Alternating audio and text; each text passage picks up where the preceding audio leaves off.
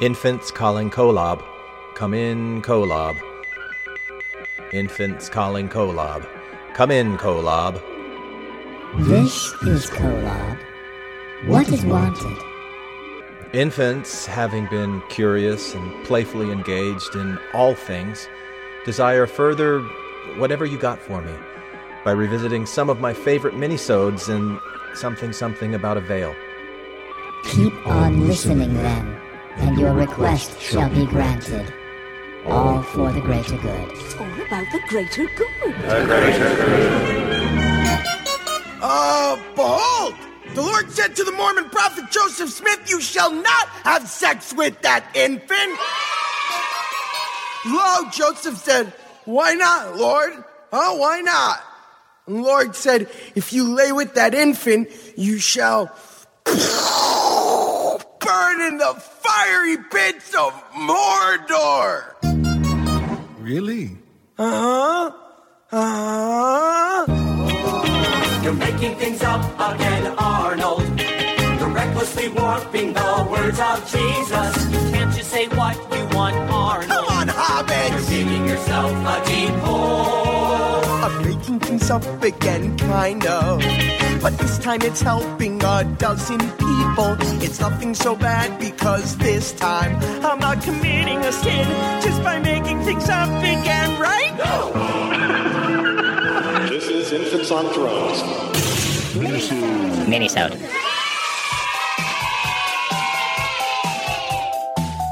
Welcome back to Infants on Thrones. I'm Glenn Ostlund, and today I want to read from a blog that my wife found and sent to me and said, Glenn, maybe you could use this for something. Thanks, babe. Welcome. Because I am going to use it for something. I'm going to use it for this. So put on your best Elder Cunningham glasses, because this is going to get a little loopy. And uh, just in case it wasn't clear from that intro, the minisode you're about to hear is pretty much 100% word for word from a blog that was written by an active member of the church, connecting the doctrinal dots between gospel truths and Lord of the Rings. Seriously, I'm not making this up. What you're about to hear comes from a real blog. Take a listen. When people ask me why I like Lord of the Rings and The Hobbit, I stop. I think it over, and then eloquently reply, because they're awesome. Yes, it's true. Tolkien's work is called epic fantasy for a good reason. And what makes The Lord of the Rings and The Hobbit even more epic is how many of the quotes from the movies are actually very similar to scriptures. Sometimes the similarity between the Tolkien quotes and the scriptures is in the wording, and other times it's just in the concept. But either way, many of these quotes and scriptures teach powerful and awesome messages about life. The Lord of the Rings, the Fellowship of the Rings. Evil does not share power. Let's start with some Lord of the Ring quotes. Saruman, the White Wizard, betrays Gandalf and joins with the evil Sauron. But Gandalf tells him that there is only one Lord of the Ring, and only one who can bend it to his will, and he does not share power. Sauron is similar to Satan, and Saruman is like the one who has strayed towards temptation and evil. But Satan, like Sauron, does not share power with his followers. This is spoken of in Alma 30:60, quote, "And thus we see that the devil will not support his children at the last day, but doth speedily drag them down to hell." End quote. Our parents' errors are not our own. Aragorn's ancestor, Isildur, was supposed to destroy the ring, but instead, its power overcame him and tried to use it for his own purposes. Aragorn fears he will make the same mistake because the same blood flows through my veins, the same weakness. However, Arwen has told him, Why do you fear the past? You are Isildur's heir, not Isildur himself. You are not bound to its fate. Sound familiar? It should, because Article of Faith 1 2 reads, We believe that men will be punished for their own sins and not for Adam's transgression. We aren't responsible for Adam's sins, just like Aragorn isn't responsible for Isildur's. Death in judgment. Gandalf and Frodo are speaking of the creature Gollum. Frodo says, It's a pity Bilbo didn't kill him when he had the chance. But Gandalf responds, Pity? It was pity that stayed Bilbo's hand. Many that live deserve death, some that die deserve life. Can you give it to them, Frodo? Do not be too eager to deal out death in judgment. Even the very wise cannot see all ends. My heart tells me that Gollum has some part to play yet, for good or ill, before this is over. The pity of Bilbo may rule the fate of many. The themes of this quote deal with mercy and judgment. It reminds me of Alma 41:14, which reads, "Therefore, my son, see that you are merciful unto your brethren, deal justly, judge righteously, and do good continually." Bilbo pitied Gollum and had mercy in sparing his life. Gandalf advises Frodo that he cannot judge Gollum harshly because he does not have the authority to judge him. Purpose in all things. At one point in their journey, Frodo says, I wish the Ring of Power had never come to me. I wish none of this had happened. And Gandalf responds, So do all who live to see such times. But that is not for them to decide. All we have to decide is what to do with the time that is given to us. There are other forces at work in this world, Frodo, besides the will of evil. Bilbo was meant to find the ring, in which case you were also meant to have it, and that is an encouraging thought. This is a powerful quote, showing that we're all supposed to be here at this place and at this time for a reason. Or, as Ecclesiastes 3 1 says, to everything there is a season, and a time to every purpose under heaven. This quote also speaks of the importance of the choices we make. We know that we have our agency and are free to choose, 2 Nephi 2:27. And it's our choices that affect our lives and who we are. Accepting the challenge. At the Council of Elrond, Frodo makes a choice to go on a dangerous journey and says, I will take it. I will take the ring to Mordor. Remind you of anyone? Think Nephi, or specifically 1 Nephi 3 7, when he too must face the difficult journey to Jerusalem, but says, I will go and do the things which the Lord hath commanded. Both Frodo and Nephi chose to go on a journey to a dangerous land. They could have decided to not take the risks and stay where they were safe, but instead, they made a willing sacrifice for the greater good. The greater good. You shall not pass! Who can forget this epic moment when the wizard Gandalf raises his staff and roars at the Balrog, You shall not pass! so, with all of the and it came to pass scriptures, is there one that says, You shall not pass? Actually, there is. D&C 4523 says, And in this ye say truly, for so it is. But these things which I have told you shall not pass away until all shall be fulfilled. Emphasis added. Surprisingly, this scripture coincides with the moment in the film because Gandalf falls away, supposedly to his death, but he returns to finish his work because it is not yet fulfilled, as the scriptures say. However, there is another moment in the scriptures that reminds me of Gandalf's confrontation with the Balrog. It's in the Pearl of Great Price when Moses is confronted with Satan. Just like Gandalf yelled, You shall not pass at the Balrog, Moses says, Get thee hence, Satan, and commands, Depart from me, Satan, in the name of God. Moses 1 16 through 21. Weak things overcome the mighty. Galadriel puts her faith in Frodo when she says, Even the smallest person can change the course of the future. Earlier in the film, she also states, For the time will soon come when hobbits will shape the fortunes of all. This is similar to 1 Corinthians 1:27, which reads, God hath chosen the weak things of the world to confound the things which are mighty. Hobbits are the smallest, most harmless creatures of Middle-earth, but they are the ones whose choices and actions affect the world. Now let's look at the Lord of the Rings, the Two Towers. Never lose hope. Despite the hopelessness of the circumstances, Arwen tells her father, Elrond, that there is still hope. In fact, several of the characters state this throughout the Lord of the Rings movies, even in the face of bleak or impossible situations. No matter what, they hold on to hope. There are several scriptures that teach us the importance of keeping hope in our lives.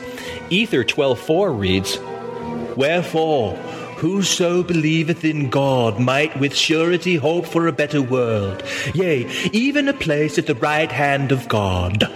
Which hope cometh of faith, maketh an anchor to the souls of men, which would make them sure and steadfast, always abounding in good works, being led to glorify God. The scripture 2 Nephi 31:20 also teaches us to have hope, saying, Ye must press forward with the steadfastness in Christ, having a perfect brightness of hope and a love of God and all men. End quote. Additionally, Romans 8:24 says that we are saved by hope. End quote. Let there be light. Gandalf tells Aragorn, Look to my coming on the first light of the fifth day. At dawn, look to the east. On that day, Gandalf appears with the army of Rohan and they charge down the hill. As they make their attack, the sunlight blinds the Uruk-hai army that they fight against. Light is a common theme spoken of in the Lord of the Rings movies.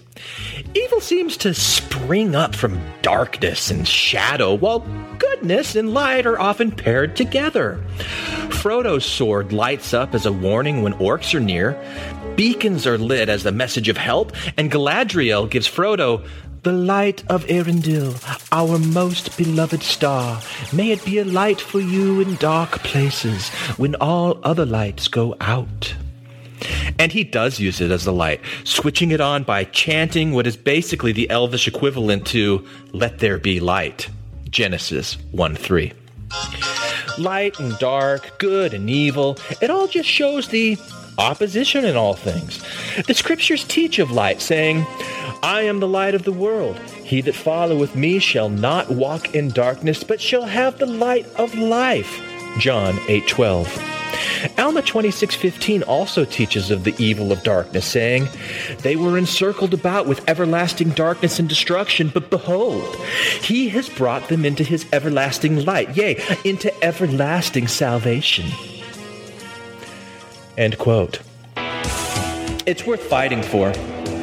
Sam gives Frodo some inspiration in a dark moment. He speaks of great stories and how even though the heroes struggled and could have turned back, they didn't. They just kept going because they were holding on to something.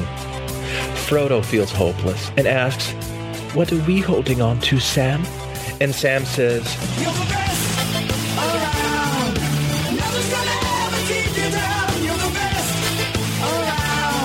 that there's some good in this world, Mr. Frodo, and it's worth fighting for. End quote. This quote reminds me of the title of liberty that Captain Moroni made in a time of war.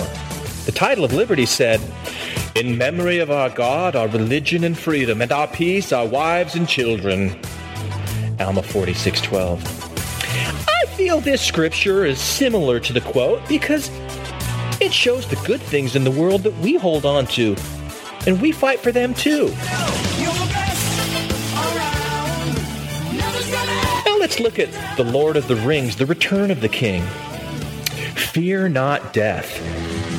Aragorn, Legolas, and Gimli seek the Oath Breakers and approach the entrance of a cave labeled with a warning. They're walking into certain death, but Aragorn says, I do not fear death, and strides on in. Aragorn wasn't the only one who didn't fear death. Helaman's 2,000 stripling warriors didn't fear death either. Now they never had fought, yet they did not fear death, and they did not think more upon the liberty of their fathers than they did upon their lives. Yea, they had been taught by their mothers that if they did not doubt, God would deliver them. Alma 56:47. Uh, hearts of men. The hearts of men are about to battle against all the forces of evil that lie in Mordor. Aragorn rallies his troops, saying, A day may come when the courage of men fails, when we forsake our friends and break all bonds of fellowship. But it is not this day. The scriptures also speak of a day when men's courage fails. D&C 4526 reads, And in that day, dot dot dot the whole earth shall be in commotion and men's hearts shall fail them end quote. But as aragorn says it is not this day. Now let's look at the hobbit an unexpected journey. Small and simple things. And now on to some hobbit quotes Galadriel asked Gandalf why he brought Bilbo Baggins, a small hobbit, on a dangerous journey. Gandalf tells her, Saruman believes it is only great power that can hold evil in check. But that is not what I have found. I found it is the small, everyday deeds of ordinary folk that keep the darkness at bay, small acts of kindness and love. Why Bilbo Baggins? Perhaps it's because I'm afraid, and he gives me courage.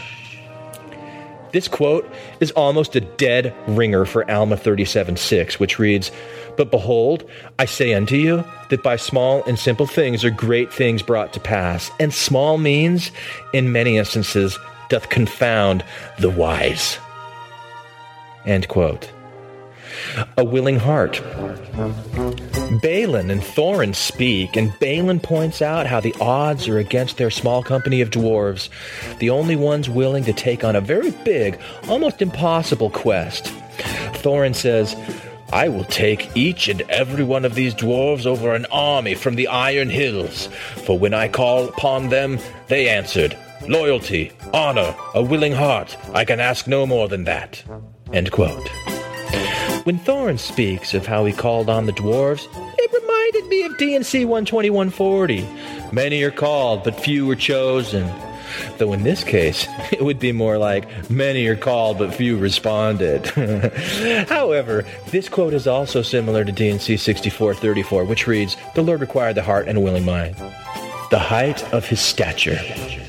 It's safe to say in the beginning of this movie, Thorin judged Bilbo on his size. Doesn't sound like much coming from a dwarf, but he judged anyway, believing Bilbo was not meant for his dangerous journey. However, by the end of the movie, Thorin has a change of heart and tells Bilbo, Did I not say that you would be a burden? That you would not survive in the wild and that you have no place amongst us? Never have I been so wrong in all my life. Thorin wasn't the only one judging people by their size. the prophet Samuel did until 1 Samuel 16:7 when God told him, Look not unto his countenance, or on the height of his stature, because I have refused him. For the Lord seeth not as man seeth, for man looketh on the outward appearance, but the Lord looketh on the heart.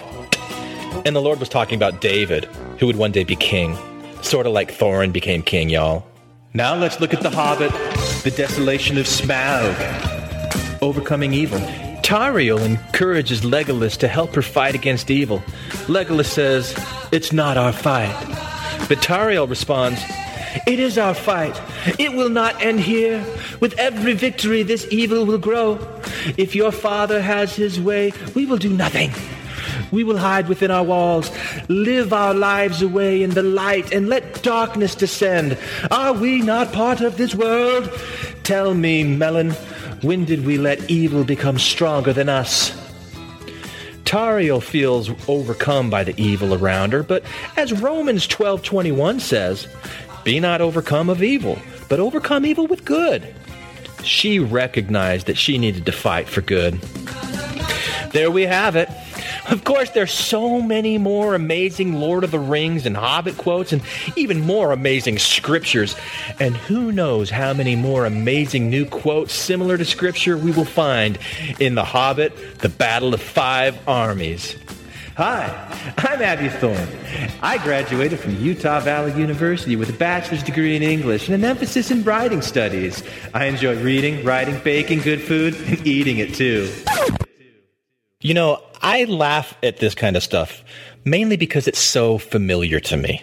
Because I too used to find deep meaning and significance in connecting these thematic dots and using inspirational fictional grandeur to validate the values that I held to be so precious and true in my life. And to be honest, I still think that these values are you know, mostly pretty good, you know, top notch, boss gear, and really first rate. But here's what's happened. And I'm sure this happened to many of you listeners uh, as well. One day, I just realized that, um, you know, if I can find inspiration in these values and themes that come from an obvious, self aware work of fiction, then why do comparing those same values or similar values, because let's not forget the gymnastical stretches that we do sometimes to make these things fit. But why does this mean that the scriptures have to be true? I mean, if Tolkien can recognize these cultural values and put them into his narrative, then couldn't Joseph Smith have done the same thing with the Book of Mormon or any of the other scriptures that he came up with? Because these parallels and connections, eh, they don't really mean what I used to think they meant they just mean that all of these values and connections are values and connections. And they appear in man made fiction throughout time, all over the world.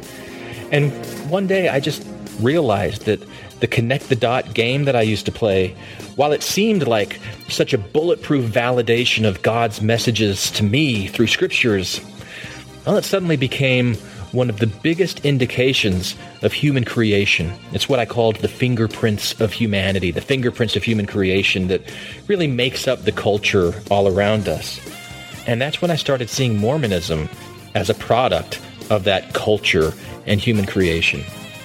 But, I mean, come on that doesn't mean you've got to throw it all away, right? You know, you can still hold on to the values that appear to be important enough throughout history and time to get reproduced over and over again in all these different man made works of art. Because, you know, maybe it's kind of like we're all like Frodo, taking the ring or the church, right, to throw it into the Mount Doom and destroy it forever. But let's not forget that we all have with us a little Gollum who can say, Tricksy Hobbit says, No, don't throw away precious. and then he bites off a few of our fingers to keep us from making a huge, huge mistake. And then Gollum is like Jesus, who sacrifices himself for us so that we can live, even if a few fingers short, and have the eagles of the priesthood come in and save us and take us to the healing beds of Rivendell and reunite us with our eternal families. Because when you really look at it through nerd glasses, from Middle Earth to the end of days. It's all good, man. And it's all true, even the stuff that's not. And these things I say in the name of, I don't know, Galadriel. Amen. Amen. This is Trent dwelling in the land of Mordor between two temples. You can comment on this episode on the website infantsonthrones.com. And if you really like what you hear, give the Quorum a five star rating and write a short review on iTunes. I did. Anyone for the closing prayer? Thank you for listening to Infants on Thrones. Infants on Thrones.